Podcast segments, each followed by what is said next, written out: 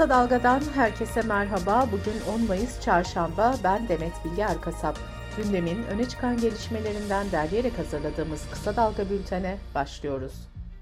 14 Mayıs seçimlerine 4 gün kaldı. Yurt dışında oy verme işlemi dün sona erdi. Yüksek Seçim Kurulu oy kullanan seçmen sayısının 1 milyon 750 bini aştığını duyurdu. Yurt dışında kullanılan oyların Türkiye'ye getirilmesi için Türk Hava Yolları'ndan 3 uçak kiralanacak. Uçakların kalkış yeri İstanbul Havalimanı olacak. Uçaklar THY ve Dışişleri Bakanlığı'nın görüşüyle belirlenecek güzergahı izleyecek.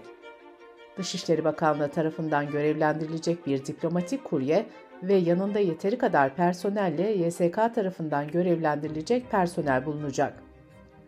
Uçak kiralanmayan temsilciliklerden getirilecek oylar ise diplomatik kuryelerle taşınacak. Oy torbaları uçağın yolcu bölümünde diplomatik kurye ile beraber taşınacak. Yurtdışı seçim kütüğüne kayıtlı olanların oy kullanmaları için hazırlanan gümrük kapılarında oy verme işlemi ise 14 Mayıs Pazar günü saat 17'de sona erecek. Oy kullanmak isteyen depremzedelerin geri dönüş talepleri kaymakamlıklara saat 9 ila 22 arasında şahsen yapılıyor. Depremzedeler 12 Mayıs'a kadar başvurularını yapabilecek. 14 Mayıs'ta gerçekleştirilecek seçimde liderlerin nerede oy kullanacağı da belli oldu. Millet İttifakı'nın Cumhurbaşkanı adayı Kemal Kılıçdaroğlu, Memleket Partisi Genel Başkanı ve Cumhurbaşkanı adayı Muharrem İnce ile Ata İttifakı Cumhurbaşkanı adayı Sinan Oğan Ankara'da, Cumhurbaşkanı Erdoğan da İstanbul'da oy kullanacak. Avrupa Güvenlik ve İşbirliği Teşkilatı seçimleri takip etmek için gönderilecek İsveçli ve Danimarkalı iki milletvekiline Ankara'nın izin vermemesini kınadı. Türkiye'nin de üyesi olduğu ülkelerdeki seçimleri izlemek amacıyla kurulan AGİT Parlamenterler Asamblesi, seçimler için göndereceği 400 temsilciye ek olarak yüzden fazla seçilmiş temsilci göndermeyi planlıyordu. İstanbul Büyükşehir Belediye Başkanı Ekrem İmamoğlu'nun Erzurum'daki mitingine yönelik taşlı saldırının ardından gözaltına alınan 15 şüpheli mahkemede serbest bırakıldı. İçişleri Bakanı Süleyman Soylu NTV'de katıldığı yayında orada kafamızı karıştıran bir uzman çavuş var demişti. Yeni Şafak gazetesi de dünkü manşetinde provokasyonda piyade uzman çavuş Akif Keleş'in yer aldığını ve bu kişinin daha önce FETÖ nedeniyle işlem gördüğünü yazdı. Taşlı saldırı ile ilgili devam eden soruşturma kapsamında daha önce serbest bırakılan Keleş yeniden gözaltına alındı. Milli Savunma Bakanlığı da gözaltına alınan Keleş'in sözleşmesinin feshedildiğini duyurdu. Açıklamada Keleş hakkında Erzurum Cumhuriyet Başsavcılığı tarafından 2021'de silahlı terör örgütüne üye olma iddiasıyla başlatılan soruşturmada kovuşturmaya yer olmadığı kararı verildiği belirtildi. Seçime sayılı günler kala siyasetçilerin mitingleri de devam ediyor. Bolu'da konuşan Kemal Kılıçdaroğlu, bizim milliyetçiliğimizi sorgulayacak kişi daha anasının karnından doğmadı dedi. Kılıçdaroğlu sözlerine şöyle devam etti. Beşli çeteden parayı alamayız sanıyorlar. O parayı son kuruşuna kadar Türkiye'ye getireceğiz. Yurt dışında kimin hangi bankada parası var biliyoruz.'' Memleket Partisi Genel Başkanı ve Cumhurbaşkanı adayı Muharrem İnce'ye çekilme çağrısında bulunan isimlere sanatçı Selda Bağcan da eklendi. Bağcan, seçimin birinci turda bitmesi için gerekeni yapmanızı rica ediyorum dedi.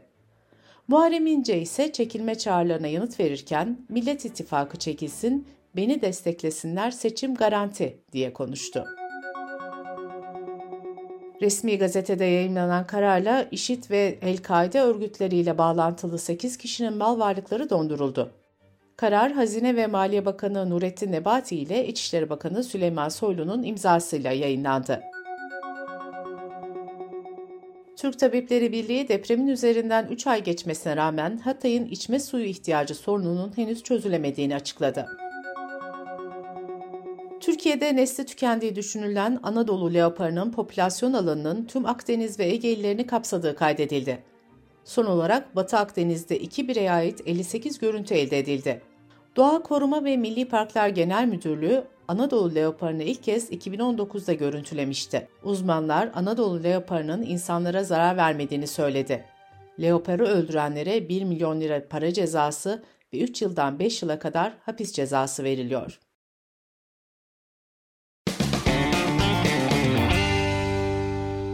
Kısa Dalga Bülten'de sırada ekonomi haberleri var. Kamuda çalışan yaklaşık 700 bin işçinin zam oranı belli oldu.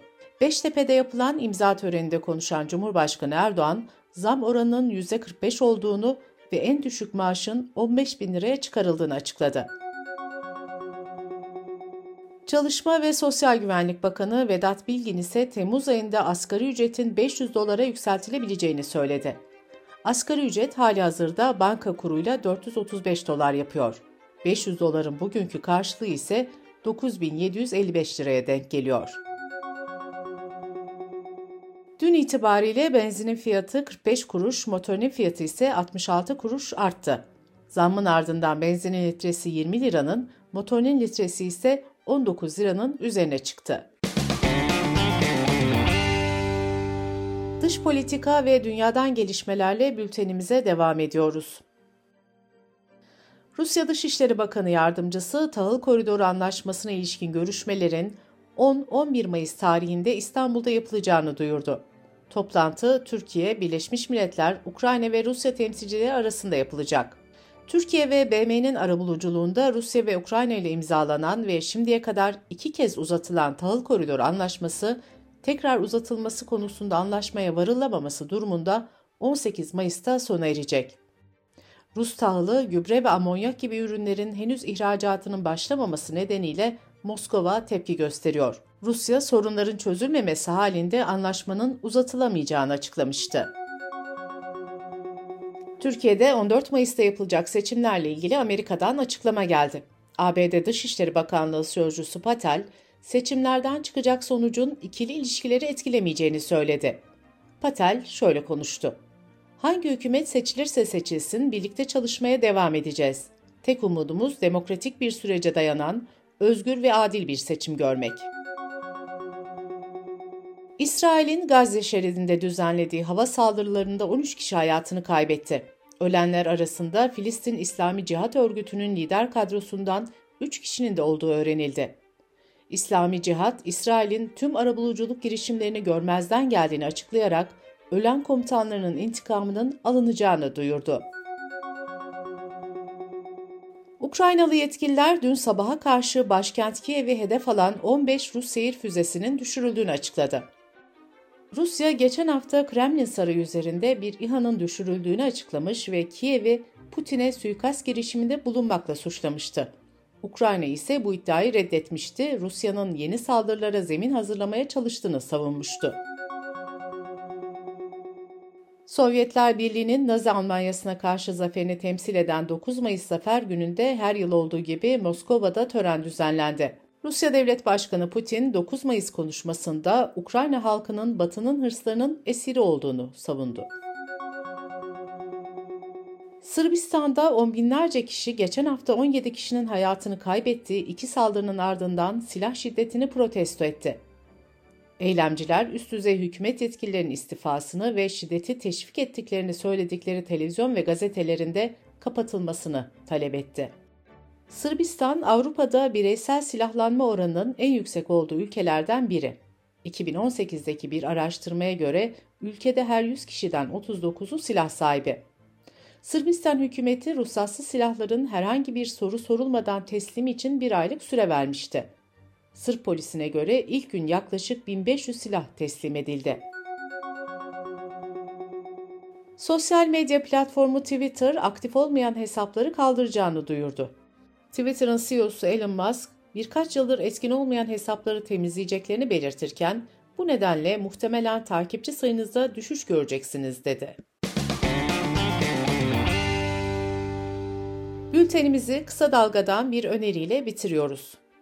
Gazeteciler Ayşe Yıldırım ve Sedat Bozkurt seçime bir hafta kala siyaset kulislerini ve seçim meydanlarını değerlendiriyor.